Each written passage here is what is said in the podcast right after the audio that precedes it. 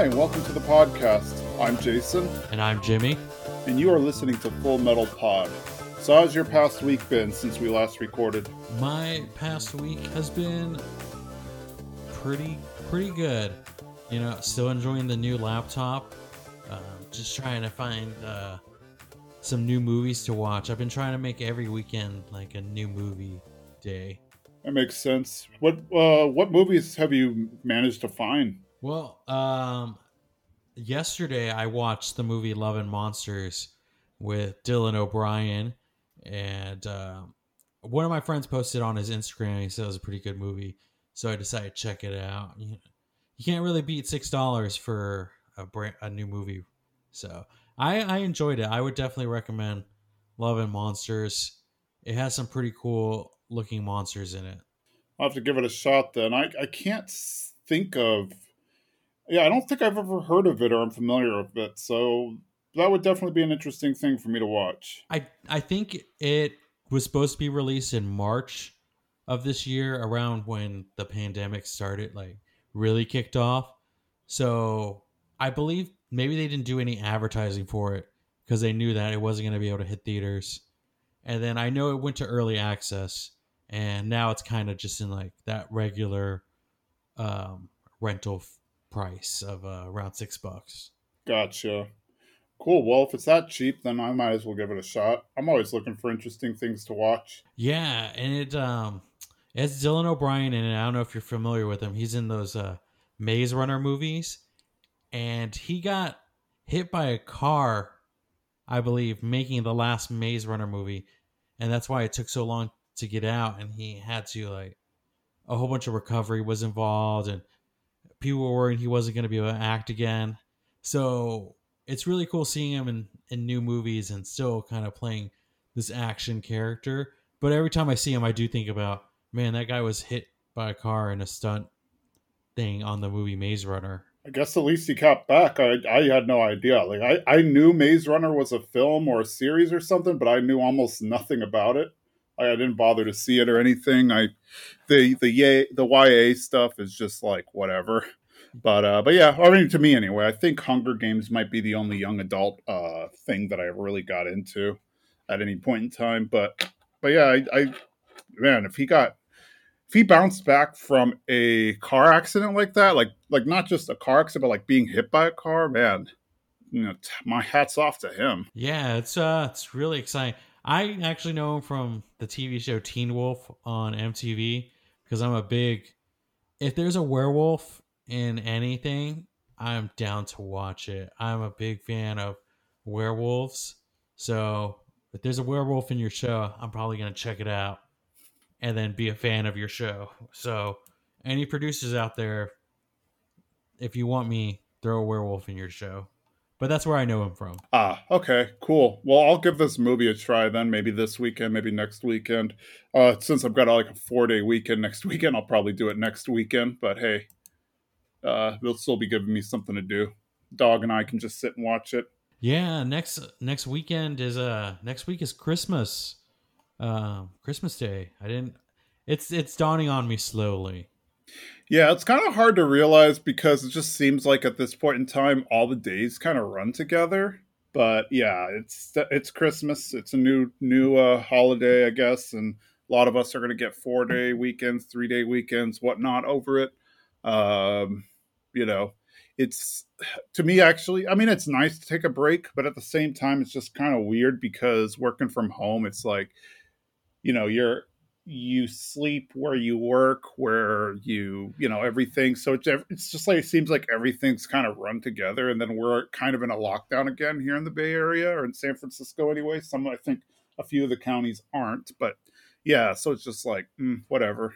Yeah, I just I feel like I haven't gotten my dose of Christmas in cuz you know, you're usually out and about going Christmas shopping at the mall or going to stores and you hear Christmas music and you see Christmas tree displays and sweaters. And this is the this week is the first week that I actually put on a Christmas song. So I'm very late to the party and getting to the Christmas mood. I haven't watched a single Christmas movie yet. You have me beat. I have now. I did get a Christmas tree, and this is the first one I've had in like a decade because I just never bothered to uh, do Christmas trees for a while. Uh, I don't know. I just it was just one of those things. Like once I moved out and everything, I just didn't care. Uh, but now I'm like, you know what? It's been such a crummy year. Let me do something kind of festive. Uh, with you know staying home and no travel and all that stuff, and you know just the stress of everything and hearing the news all the time. So I'm like, you know what? It's been a crummy year. Let me do something like nice. Let's be the first year in a while that I've done a Christmas tree, but I have not listened to any Christmas music yet, and I think I need to do that. I realize I only really like was it like four Christmas songs, and the rest I I I mean I'll listen to them, but I could care less about them. It's like Last Christmas, I enjoy. All I Want for Christmas. I like Feliz Navidad. And uh, maybe it's only three songs. I, I guess it's only three really Christmas songs. I like those, and I try to find different covers of those songs, and that makes up my Christmas playlist. Gotcha.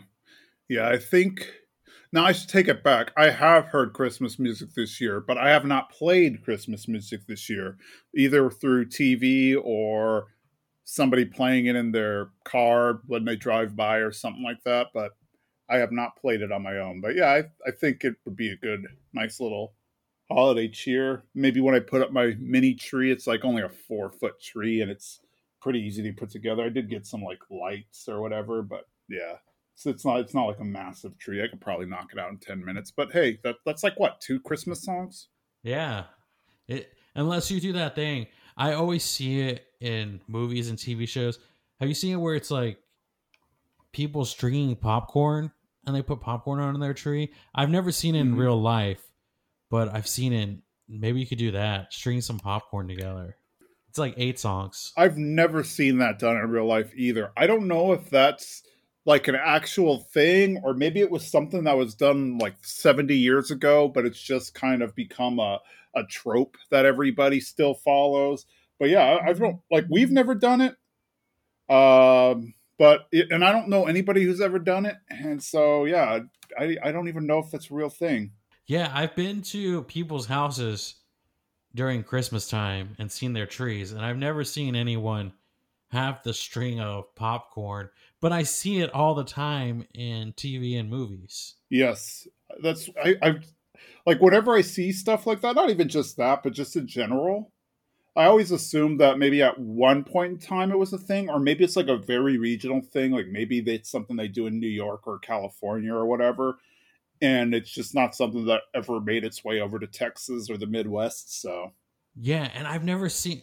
So I think I figure that it's you pop popcorn and then you kind of string it yourself because uh, unless it is a regional thing because i've never been to the store and seen like popcorn on a string for your christmas tree and if that's not a thing then we should make it a thing and next year we we jump on the market of selling pre-strung popcorn for tr- christmas trees but you know maybe that's the fun actually popping the popcorn and putting it up and whatnot. Like maybe maybe you're just ruining the fun by buying the pre-made stuff. I don't know.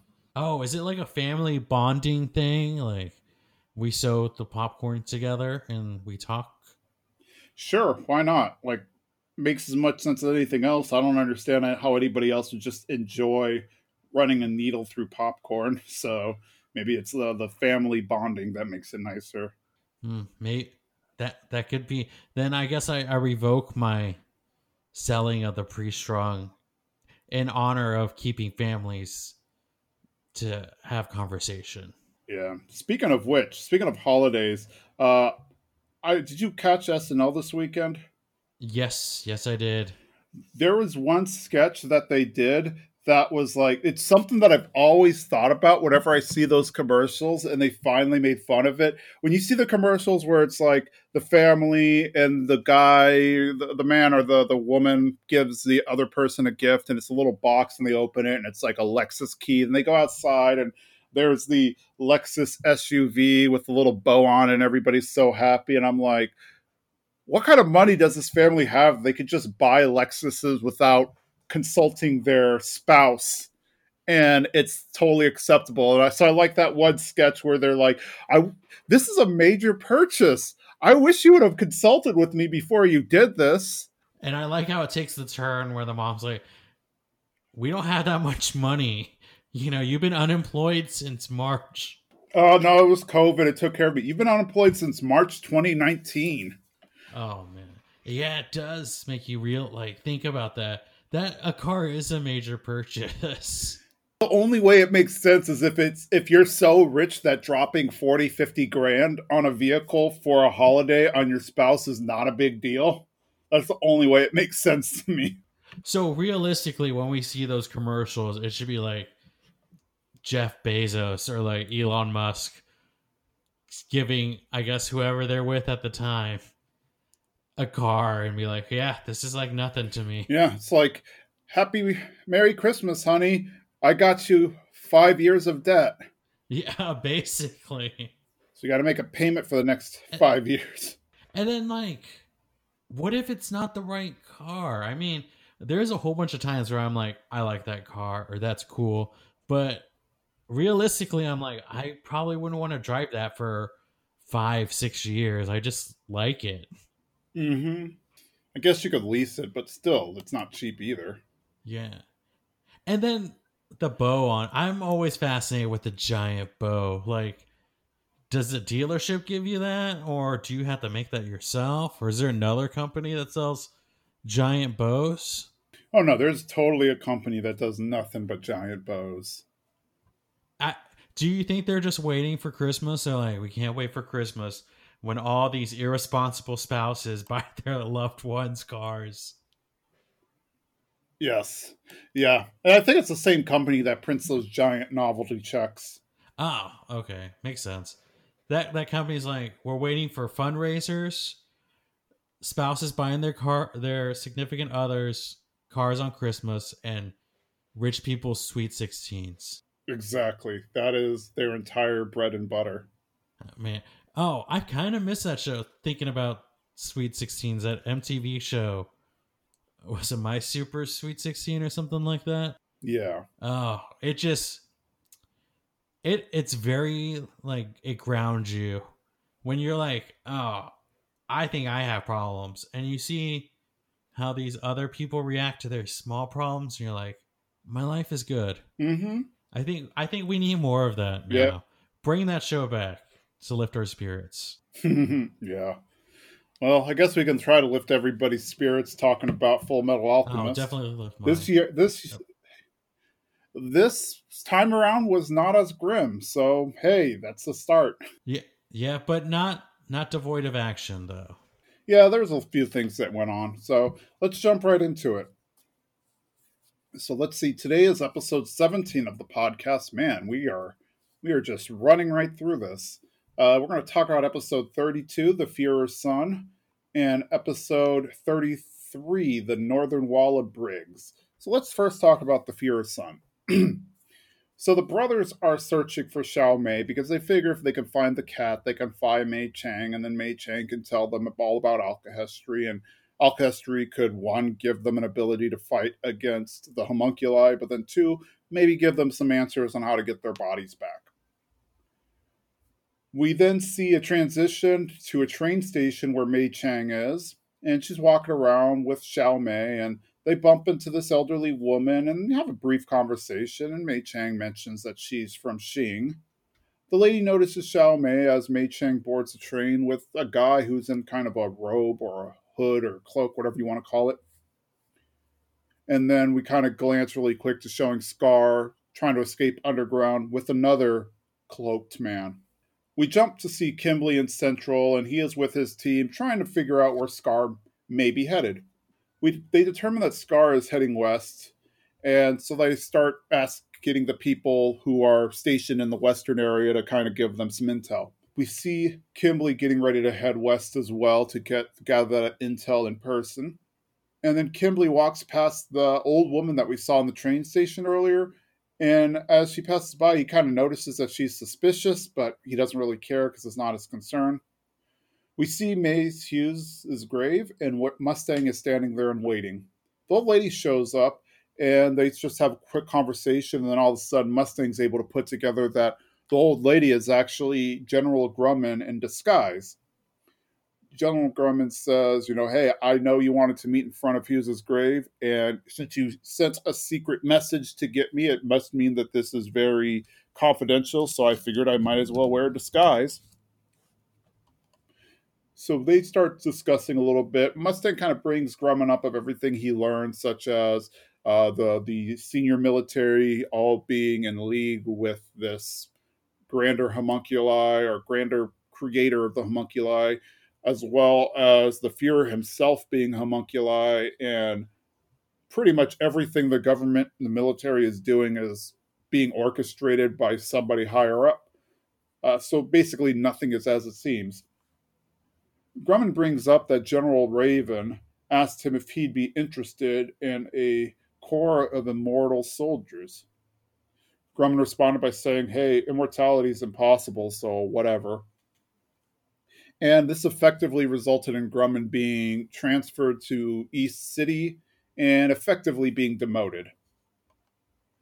They then talk a little bit about Lior and how Full Metal was able to expose the false prophet and everything, and that naturally caused a little bit of an uprising. Then the East soldiers got involved, and they were able to kind of, you know, slow things down and kind of calm everything down and get a, get a good control over everything. Then Central soldiers showed up. They dismissed the East soldiers, and things just escalated from there. And it just became bloody. The fight became terrible it was just a mess. Not necessarily to an Ishval scale, but pretty bad. The uh let's see. So from here, Mustang is trying to get Grumman involved because Grumman would be a useful ally in this issue. Obviously, he doesn't have a lot of them, and then the few allies that Mustang did have were all distributed to different uh, stations. So Grumman might be one of the last senior people he can trust Grumman is now kind of happy to hear this because he is looking for a chance to kind of shake things up, and this is finally the opportunity that he has. As Grumman's getting ready to leave, he notices a picture of Xiao that Mustang is carrying. We join the brothers at the archives. They are trying to learn more about alchemy. They've kind of given up on finding Mei and said, hey, maybe there's just something documented uh, that we can just read through or get some information or at least get a clue we see Armstrong kind of sneak up on Ed, and Ed falls back, but then Armstrong tells him that he's there to run an errand for Mustang. Apparently, Mustang heard from somebody. We know that that somebody is Grumman, that they saw Xiao with a girl heading to uh, the train station, and they were heading in the direction of north. So the brothers are like, oh, cool, that's great. Well, Ed's like, hey, that's great. That gives us a clue. All we have to do is head north. So we then jump back to Scar. Not much happens. Scar pretty much gets quartered on a bridge, so there's soldiers on either side, and he jumps onto a train as it's passing by, using the smoke of the train as a screen. Uh, Al is back in the laboratory or the archive researching alkahestry, and he runs into Selim Bradley, uh, the Fuhrer's son. Alphonse explains to Selim that he is trying to learn alchemy because of its medical usage. Obviously, that's not true, but he didn't want to tell the little kid that he was trying to figure out a way to fight homunculi or get his body back. And of course, Selim is just super excited because he knows that Alphonse is the brother of the Full Metal Alchemist, and he's just a huge fan of the Full Metal Alchemist. Uh, Edward runs towards Al to say, Hey, we've got this lead. Let's head out. And Selim is just super excited to meet Edward. And he calls out Edward for being small. And of course, this pisses off Ed. And he kind of makes a threat towards Selim, not realizing that it was Selim, the son of the Fuhrer. And so obviously, this results in Selim's guards pointing guns at him. Well, Selim calls them off and says, Hey, this is fine the brothers are invited to Central Mansion and are waiting with Selim and his mother, just kind of chatting because Selim is just a huge fan of Full Metal Alchemist. the brothers wanted to kind of figure out what kind of man the Fuhrer was uh, in terms of being a father and a husband. So they just kind of ask a few questions back in here. Selim is adopted. We all know as they couldn't have their own son. He says that his father is cares about his country, works hard, all that good stuff. Then, of course, the Fuhrer himself comes in and they kind of have a little bit of an amicable talk, but they are kind of confused because, hey, how could this monster also have a normal life kind of thing? Brothers then depart for the north. We see Scar now sleeping in the train car with his uh, companion. It jumps to morning and the soldiers raid the train to find nothing. Kimblee posits that Scar must have jumped off the train when it took a curve somewhere, and the episode on, ends showing Scar running through the woods. And then, of course, we get a post-credit scene where the bro- brothers are on a train. They're kind of talking about how excited they are to go up north and see snow and everything, and that kind of ends our episode. Uh, so I guess we hit that. So what are what are your thoughts? I definitely like how Fuhrer Bradley's son is such a fanboy of I guess I don't know if he's a fanboy of all alchemists, but he definitely is a fan of Edward, our full metal alchemist. So much that he knows who his brother is and kind of the backstory of Ed, not their backstory, but how he gets angry when people call him small and such. So I really enjoyed that part. Yeah, and that he was the youngest state alchemist ever. That that part was kind of cute, just seeing them getting all happy and excited and everything. Uh, you know, it, it definitely was him fanboying over Ed, and you don't really see that happen all that much, just in general. Uh, you do see some people who are like, "Oh, that's the Full Metal Alchemist" or whatever, but just t- aside from like Mei Chang, you don't see a ton of fan fanboying, or I guess in her case, fangirling over Edward. So that was kind of fun to see. Yeah, I really enjoyed kind of seeing that, and that led us into uh, the brothers going to Fuhrer Bradley's house for tea. It felt so formal them going over there. Mm-hmm. It wasn't just like a casual visit. It almost seemed like uh, after Ed threatened threatened him that the guards took him to their house, which is weird. If you threaten someone, usually you don't want to take that person to where you live. Yeah, that is a very interesting choice that the guards made. Like, hey, you threatened the you threatened this family, so let's take you right to them. It was, and it's uh, I know it was trying to give us a, a glimpse of like oh, Bradley has a family too, and there's this other side to him. But it just felt so rigid to me. Like it wasn't like we see pictures of the family together and the house is kind of very homey. It almost felt like another office in the in Central. It kind of did, though. Maybe they were just like in the sitting room or something, so they weren't in the main like living area or anything. Maybe, but yeah, it did definitely feel like uh they were sitting in like a waiting room or something like that, like they were waiting to get their teeth pulled by the dentist or whatever. Yeah, and it then yeah, Bradley comes in and he's kind of like, "Oh, what'd you expect? Me not to have a family? Or there's people waiting for me to come home too, just like you." And it makes Ed think about Winry and all the people back at home. And it's just uh I don't know. It just it just didn't. I I understand where they're going with it. Like Bradley has a family too, but it just didn't mm-hmm. connect for me. That there, it's like parallel. Yeah, I can agree with that. Bradley, it did seem kind of fake a little bit. Um I don't know. Maybe it's just because of what we know. You know, like because we all know that he wasn't uh he's not a good guy really deep down that it makes us like more suspicious, if you will.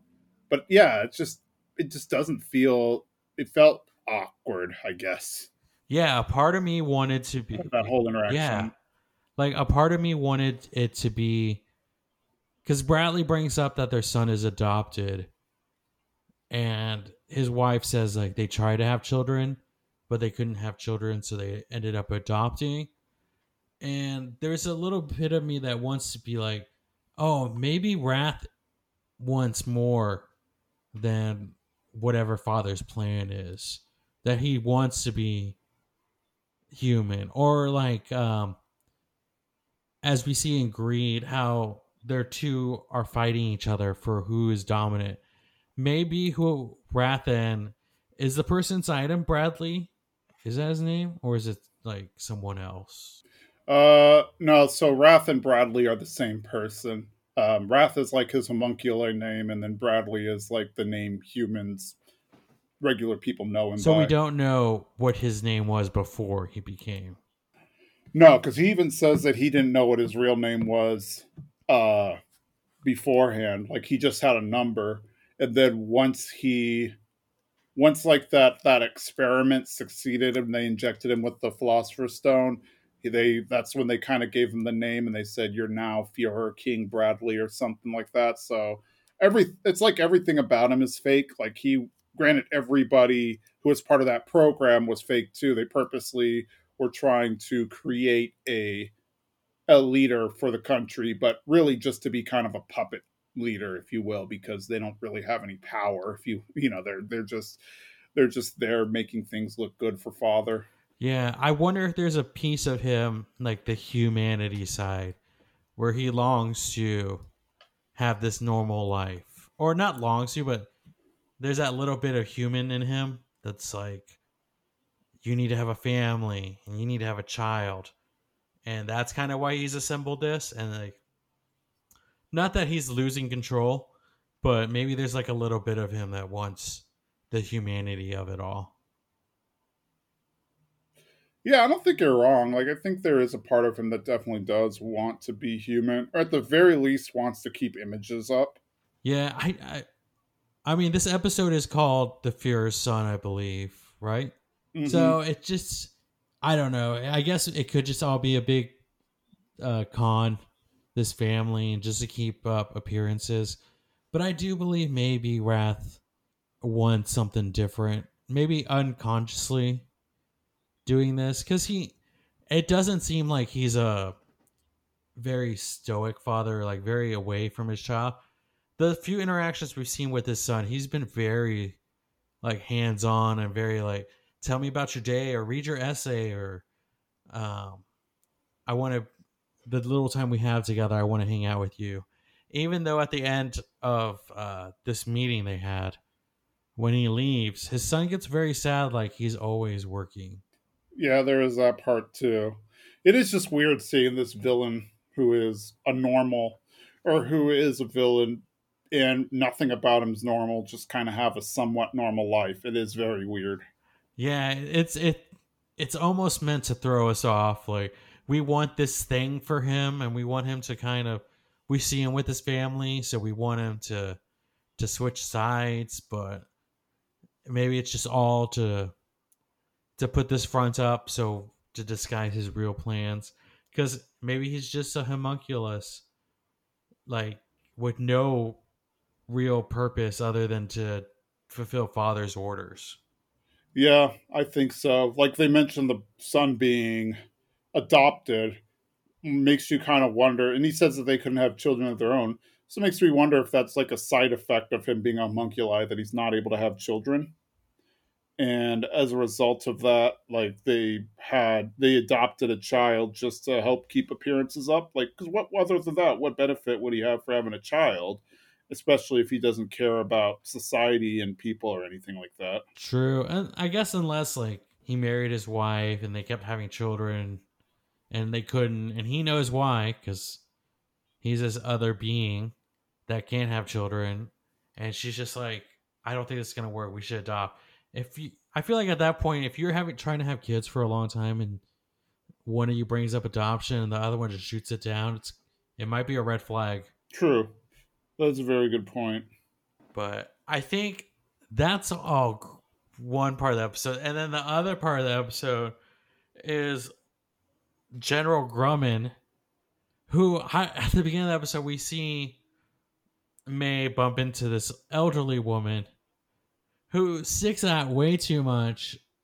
And I would, at the end of that scene, I was just like, oh, just a weird elderly woman, I guess. And then we find out that that's General Yeah. Grumman in maybe the worst disguise ever. Yeah, I think like Kimblee saw right through it. So, but I get he was just like, uh, it doesn't concern me, so he moved on.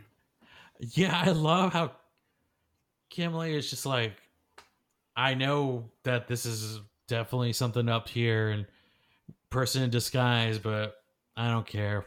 I got my own mission to go with.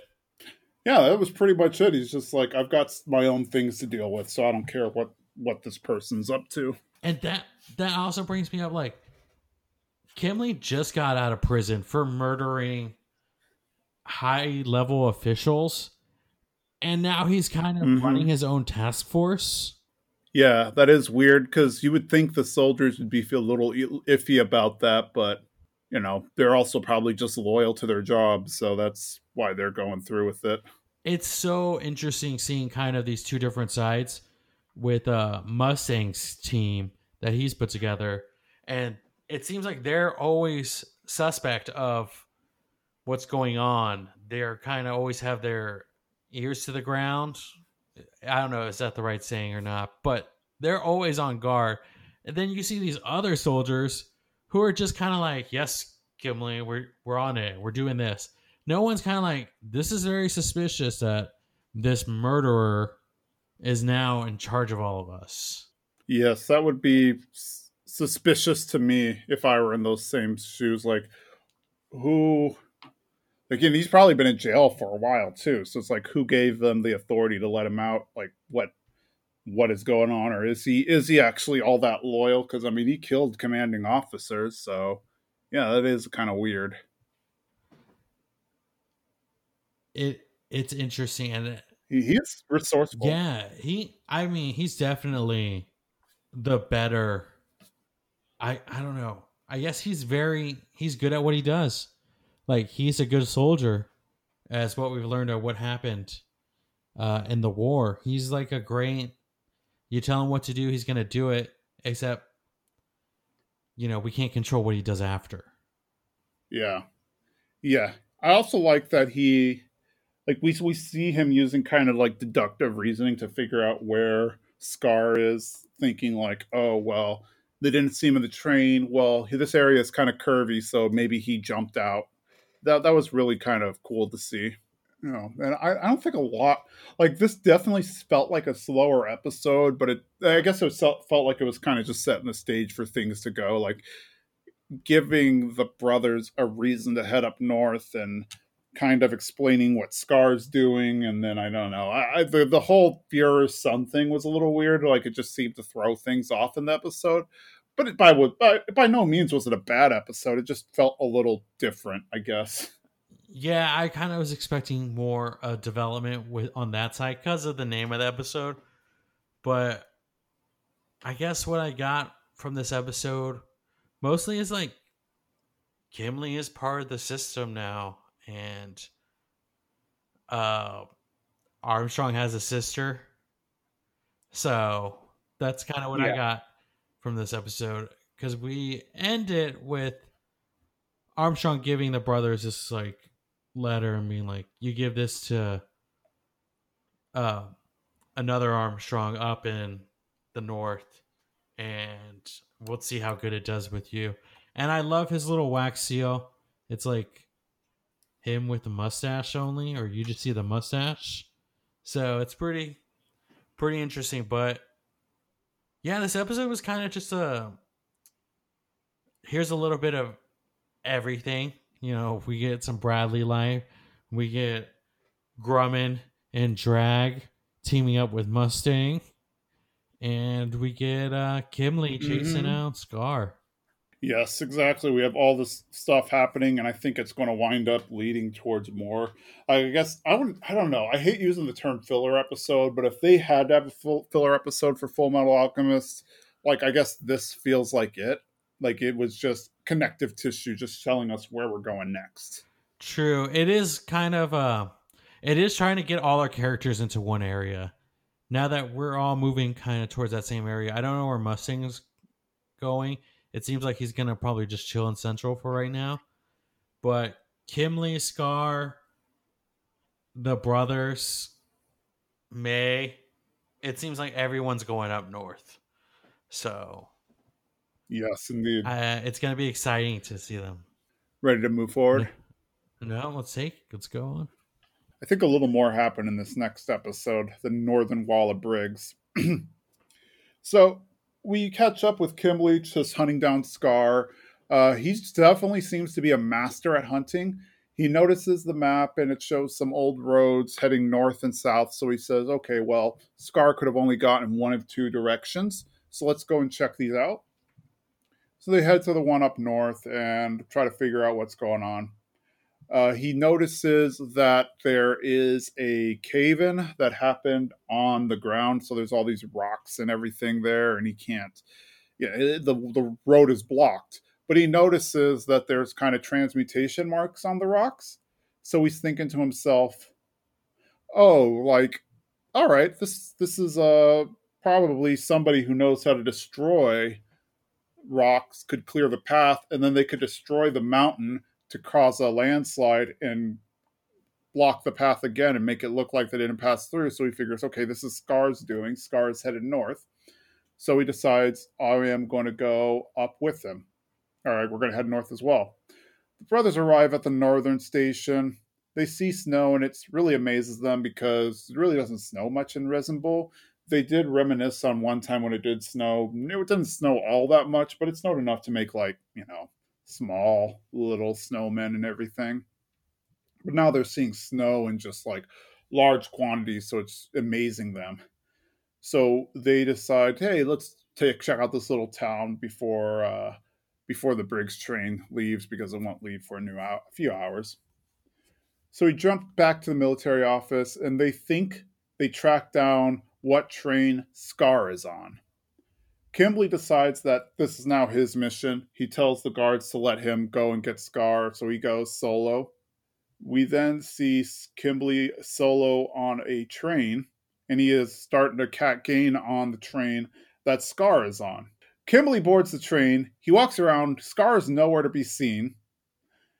And then he approaches the man in the hood. So he's assuming this is Dr. Marcoh. As he gets to the man of the hood and he removes it, he realizes it's not Dr. Marcoh at all. It's Yoki. And this is a point where Scar ambushes him. Scar and Kimblee immediately recognize each other. Kimblee recognizes Scar as being one of the Ishvalans that he, he attacked. And then Scar recognizes Kimblee as being the one who attacked him and his family. Uh, this angers Scar, obviously, and then of course it only makes things worse because Kimblee just keeps poking the bear by talking about how much he enjoyed killing the family.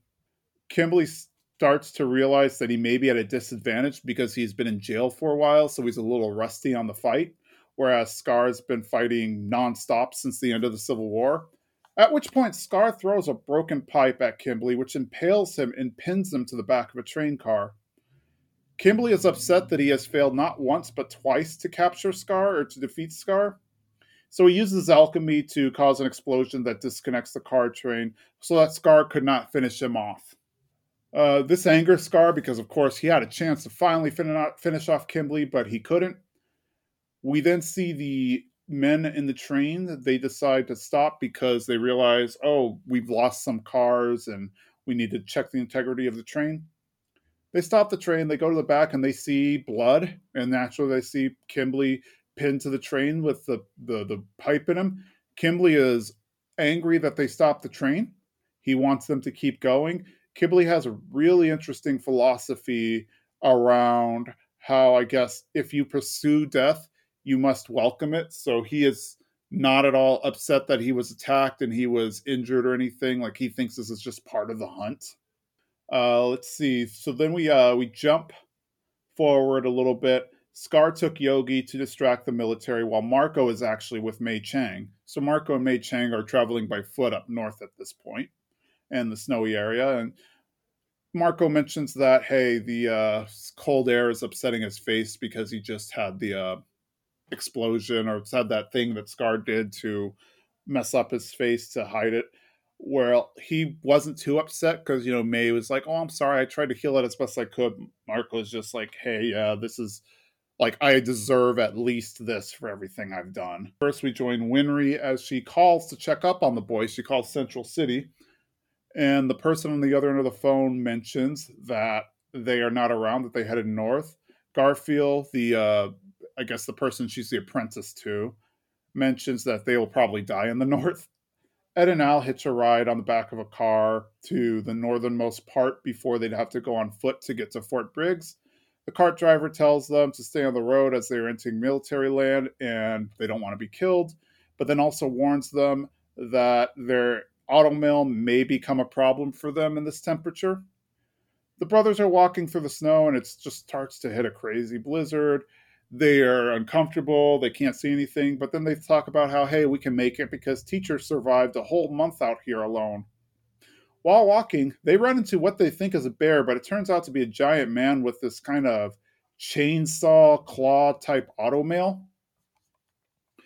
This man is military and he thinks that ed and al are, are spies ed is unable to fight as his automail has issues due to the temperatures and the man grabs Ed's automail by his well the um you know the, the, little claw arm thing and attempts to break it. Ed decides, okay, I'm going to use my alchemy to ruin your arm, but it doesn't work.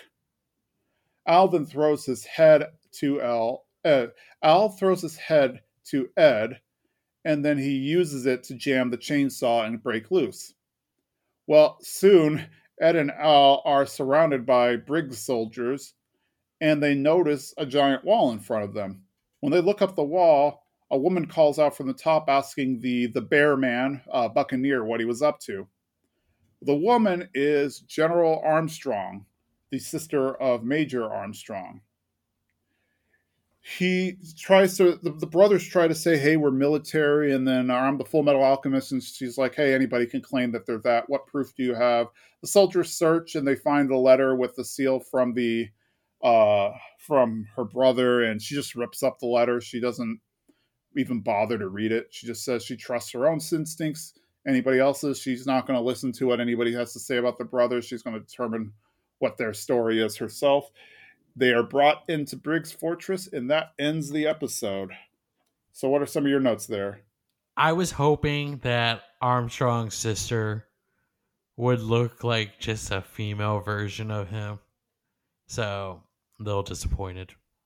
Yeah, she is like normal size. She's not giant like what we see with Armstrong. She's just like a normal sized woman. But then the other thing is that she is definitely way harsher than Armstrong than uh Armstrong, the Armstrong we know. Yeah, it's uh she is oh is probably the opposite of him. He is big and very loving and friendly, and she, I guess, because of the weather she's in, she seems a little colder, and she's more petite, and she, she has this fierceness in her eyes. Yes, she is hardcore Nick. She outranks him too because she's a general and he's just a major. So, I mean, she's older also, is what they mentioned. So maybe she just had more time, but she's definitely more of a fighter than he is. Yeah, and um, this episode finally it gives me something I love to see in different animated shows is when we get to see our character go into a different kind of biome. You know, we see them in one weather setting and then we see them in another weather setting and they're wearing their outfit but in like a different climate kind of thing if that makes sense we get to see ed in his classic red jacket, but now it's made for the snowy weather. And I love seeing. I'm a guy who loves a variant of something, so I like the winter variant of Edward.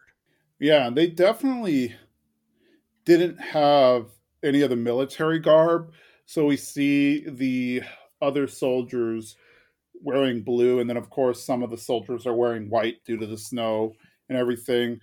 Eh, but even like in Central, we see most of the soldiers, even Mustang and some of the others, are wearing, you know, this blue military outfit, but we never see Ed in that. He's just wearing his own thing. So that makes sense why they would be like, oh, yeah, you're not really a soldier. True, but I don't even know if he was wearing blue or a soldier's outfit. They would believe him anyway, because you know, like she said, that anyone could say that they're anyone. Yeah, and then I think I think also like we saw how remote the, the the base was, like with the other bases in Central City and East City and whatnot. They're kind of in the middle of the city, the bases. Whereas it seems like this Fort Briggs, first they have to take a train up to like the northernmost part, and then they have to get on a cart to get to this this this road that they then have to walk to. So it's pretty remote. So I think they've kind of maybe created their own kind of culture where they trust people from the base, but anybody who's not from the base can potentially be an enemy, especially since they are on a border with their with their neighboring country.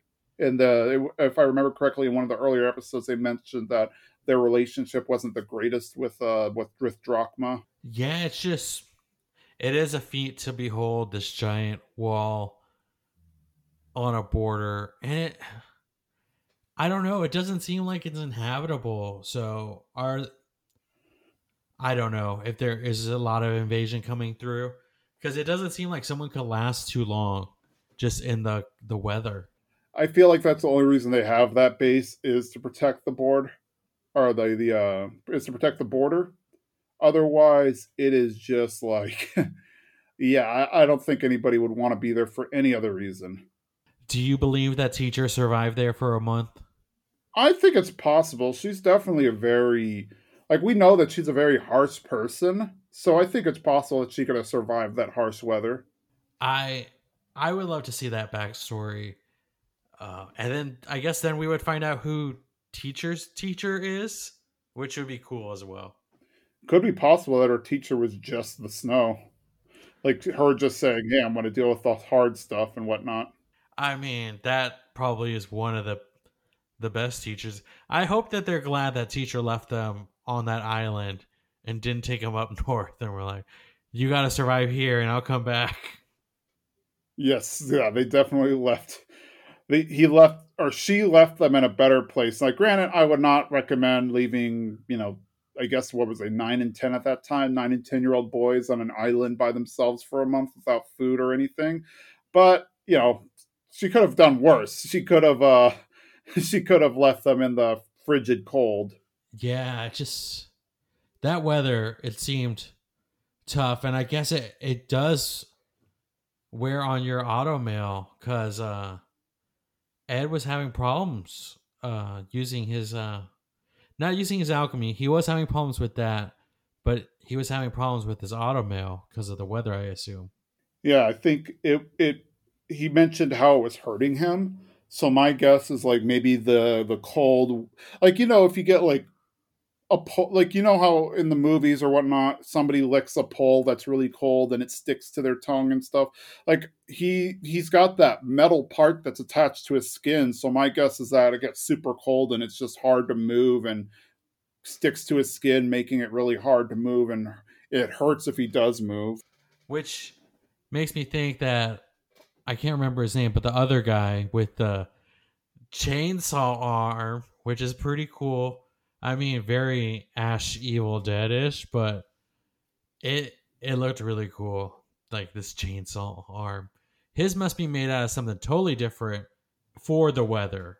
That's probably it. Like I, they definitely have people with automail. Like I don't think they just let people not have automail up there, but it's probably made out of a different kind of alloy or something that's why they uh that's why he was able to just function normally yeah and that's probably why the guy uh the little cart guy leaving them was like is your whole body made out of automail and i was like nope just armor. He's like you should be good then. Because he knows that the weather though a heads up would have been really nice. My guess is he didn't see ed's auto mail. He just saw that al had the big body of armor. And so he assumed, oh, maybe that's auto mail, but he didn't realize that Ed might have auto mail, and that's why he didn't bother to say, hey, you might need to, uh, you might need to be a little more careful. I guess so. Though if I was Ed and I heard someone ask, like, is your whole body made out of auto mail? And then I, the, then your brother say no, and he's like, okay, you should be fine. I feel like that's a clue to be like, hey, is there a problem with auto mail? I don't know. I'm again, I'm digging too deep. It's all right. It's, sometimes it's fun to dig deep on things. I don't know. It's it's weird uh, to think like. I guess maybe just not a lot of people go that far north too. Like it seems like all that's up there is Fort Briggs, so maybe that's why nobody ever warned them about. Hey, you should check out your auto mail before you go up there. True, but I guess in I don't know unless they station all those people out there all the time. Well, they were pretty close to the wall. Now that I think about it, they didn't know how close they were to the fort until yeah. the snow cleared up. Because I, at the beginning, I assumed that they got caught in the middle, but after the snow clears up, they're at the the front door. So it makes sense that there be guards there. Yeah. I, well, we also don't see really how far they've been walking or how long they've been walking we just kind of see that they've been walking for a while and a blizzard happens. So for all we know, they've been like walking for three hours in the snow. I did think at one point Ed was gonna go inside Al's armor. I don't know if that's too weird, but I thought maybe the the elements were gonna get to him, and he was gonna have to like get in the armor. Is that weird? Uh, no. I mean, because he's hollow inside. I don't even know that Alphonse would feel it. So I don't know. I I mean, he's put Mei inside his armor, and other people. Um, that one uh, Chimera girl from a few episodes yeah. back. I don't know, but I don't know. It just sometimes it feels weird. I know they're not like humans, but it does feel like an invasion of space. But I guess Al doesn't really feel it that way. I don't, I don't know. Like, I th- my guess is he doesn't mind. It's like if it's forced on him, he doesn't like it. Like when the they just jumped into his body. The the the the homunc not the homunculi, the uh, chimera, but like he had no problem putting Mei Chang in there and whatnot. So I'm sure if like Ed was super cold and was at risk of dying, then he'd say, "Okay, yeah, jump in here, Ed." Though I don't know if that would have been much better, but who knows? Yeah, yeah, true. And then we have this all happening, but then on the flip side, we have the Kimblee Scar battle we've been waiting for for one episode. Yes, and it, it it was kind of disappointing that it ended so quickly. True, but then Kimblee does say like I've been out of practice in, uh, as fighting wise for a long time, and Scar's done nothing but just practice in a sense of like him always trying to him getting revenge is him honing his skills in a sense. So it does kind of make sense that Scar took out Kimblee so fast, but that was a like a finishing move. What he did.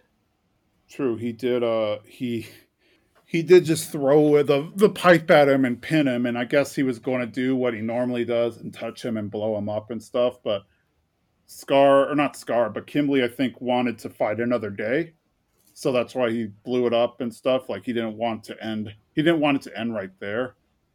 Uh, but he definitely, you could tell from his his further conversation, he wanted to keep fighting, or he, he wants to keep fighting, and he hasn't given up or anything. So, but then we get that he's impaled to the back of the train, and the conductor stops the train because they lose a whole like two cars worth of their train.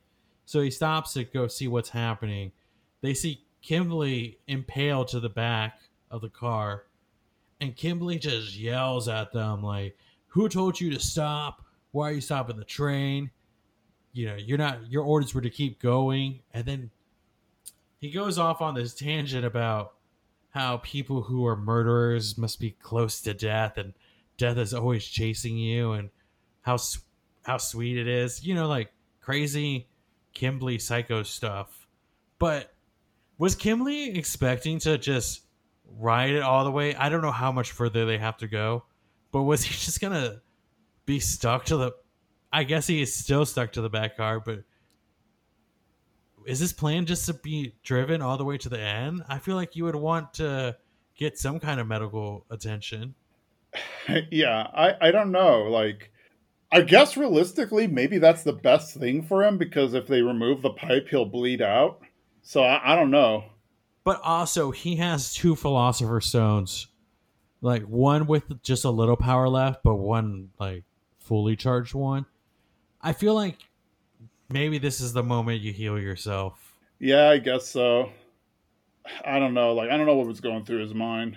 But it, it was very anticlimactic the battle because it ended so quickly and we didn't really get to see uh we saw a little bit of scar true revenge rage but we didn't get like the full battle i was hoping yeah i mean we can only hope that they run into each other again and get to do a larger battle. I mean obviously they will because we see that he is he is dead set on moving forward and finding them. True. And then this episode did something that i mean it was very small and probably not too important but it did the fake out and it actually got me where I thought that it was Marcoh with him the whole time, but it was not Marcoh. And I was pleasantly like, oh, that's caught me off guard. It wasn't like, oh my gosh, twist, but I was like, oh, good. Touche, show. You got me. Yeah, I think the uh, thought there, I think the thought there was that everybody would be expecting Scar to be with Marcoh because oh, you know, well, basically the evidence they found. They found the bloody body. The the head was blown up in a way Scar would have done. Marcoh's missing. So, yeah, I guess they figured, okay, Scar's looking for Marcoh, or Scar has Marcoh, and they're traveling together or whatnot. Uh, so they would assume, okay, we find Scar, we find Marcoh. Uh, they probably have absolutely no reason to suspect that he's traveling with Mei Chang. So yeah, just have that fake out where Yoki's actually traveling with Scar, but he's always wearing like a hood or whatever. And then that way, if they do get caught, they still don't find Marcoh.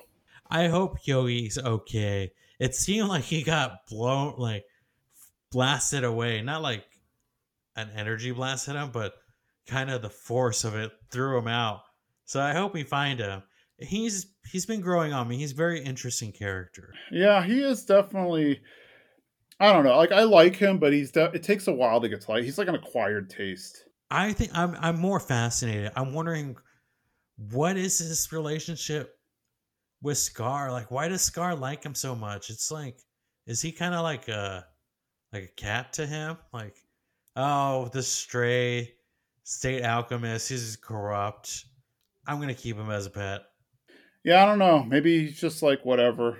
Maybe he figures there's something useful to him, like he knows enough about the military to be an ally. I don't know. True. It's just, uh, it's interesting, and he's kind of, he does his own thing. He's he's there, but he really is like when he needs to bounce. He's like, I'm out of here, and then he'll I'll rendezvous with you guys after this fight. So it's it's pretty. It interests me where he fits in with this this group of Scar, Mei, Marcoh, and him. Yeah, he seems to be the only person who's just kind of tagging along. Yeah, he, he doesn't seem to actually have a purpose. He's just like tagging along. True. Uh, well, I guess his purpose came in this episode, whereas to be a decoy. Yeah, I guess that would probably be it. Like he is. Uh, that's pretty much the only thing of value he's done so far is be a decoy. And then we get to find out that Marcoh is actually with Mei and they're on foot, or they weren't always on foot. They were on train, but you know, going two separate ways. And we see that Marcoh's with Mei, and they're now on foot, and we get to see his face, and he's he's talking about my face still hurts because uh, it's still healing, and the wind hits it. It stings, and Mei's apologizing. She wish she could have done more. And Marcoh is like, "No, I deserve this for what I've done." I know Marcoh has done pretty horrible things, but I really want a redemption arc for him or some kind of redemption for him. I think he deserves, he's trying to make amends. Yeah, I think so because he definitely seems to have acknowledged what he did was wrong. He also seems to like not be happy with it. Like he was just following orders and once he realized what he was doing and how terrible it was, that's when he left the military. Yeah, I just he seems repentive to me, and he seems to have understood uh, the what he's done and kind of what it's led to and at what cost it took. And you know him helping that village out with, uh, I mean, with the Philosopher's Stone, but what are you gonna do? You already created Philosopher's Stone. At least you can do good with it. He's trying to do what good he can. So I hope, even if it's in some kind of last minute thing, I hope he gets some kind of redemption. Yeah, I agree. He definitely needs a redemption. But now everyone is up north, so I'm excited to see kind of what's what's going on. Are we gonna get a new team? Because we kind of met some new soldiers, and are we gonna form a new kind of little group, like a second squad? Yeah, maybe. I because you know Ed and Al, they're in the new fort and they're away from, uh, they're away from Mustang, so they don't have that line of support. They're with completely new people that they probably never met before, and then we also see that Scar and Yoki and Marcoh and what's his and uh, Mei Chang are headed up north as well. So at some point they're going to cross paths. So and of course Kimblee's on his way up there as well. So and he's working for the Homunculi. So who knows what's going to happen next? So yeah, I think there's we're going to see some kind of allyship come up. I, I'm excited to kind of I'm excited for some fresh blood, some new characters to to kind of spice everything up and uh, to take us to a new the next level. Yeah, I guess we'll have to see what winds up happening, but I think this definitely felt like less of a filler episode than the previous one, but it, uh, it definitely did seem like a lot of exposition and just kind of setting the stage for things to come. Yeah, I felt like last episode was getting all our characters up north, and this episode is introducing some new. Yeah, exactly. Like the last episode was giving them a reason to head north, and then now they're actually there, and okay, now they've gotten or they're close to or they've got to their destination. So let's see what happens next. Yes. Oh, and my final note on this episode is I think it was last episode where I said that one of the characters reminded me of another character from an anime called Fairy Tail, uh, Master Bob. Well, I changed my mind. We get to see Winry's boss again, and seeing Winry's boss definitely reminds me of Master Bob. I have not seen Fairy Tail in a while, but I think you might be. I think I get what you're saying, though. Like I think I remember who Master Bob is. If you when you finish Full Metal Alchemist, I recommend Fairy Tail. I, I that's probably one become Yeah. one of my favorite animes as well. But this character just remind me of Master Bob. I just wanted to point that out. Yep, and it's done too. Fairy Tail, I believe, is done, so you can like just binge right through it. You don't have to wait until they release new episodes or anything. Yeah, I think it's uh nine. No, I, I want to say more than nine seasons, but it's like two movies, nine or so seasons. It's good. They fly by real fast. Yes, they do. It's always nice when you can get a series that's already done because then you can just go right through it and not be like, oh, now I have to wait half a year. Like that's how I feel with uh with Seven Deadly Sins. You get done with twenty four episodes and you're like, okay, now I have to wait another year for them to make the next next group. So True. That's how I'm feeling about Attack on Titan. I didn't watch the last season, and I hear that this season is going to be their final season. So I'm going to just wait for it to all be over, and then I'm going to binge it all. That might not be a bad, especially if you know this is the final season. Just yeah, wait. Unless you have friends that you like to talk about the stuff in real time. Otherwise, yeah, just wait until it ends. True. But yeah, those. Yeah, that's kind of my thoughts on this episode. Same here. Uh, I guess that's that for this, and I guess we hope to see you guys next Tuesday. And you listen to this episode when it drops at twelve thirty uh, Pacific time. And yeah, uh, thanks for listening. And as always, I've been Jason. Jimmy, Have a great day. bye.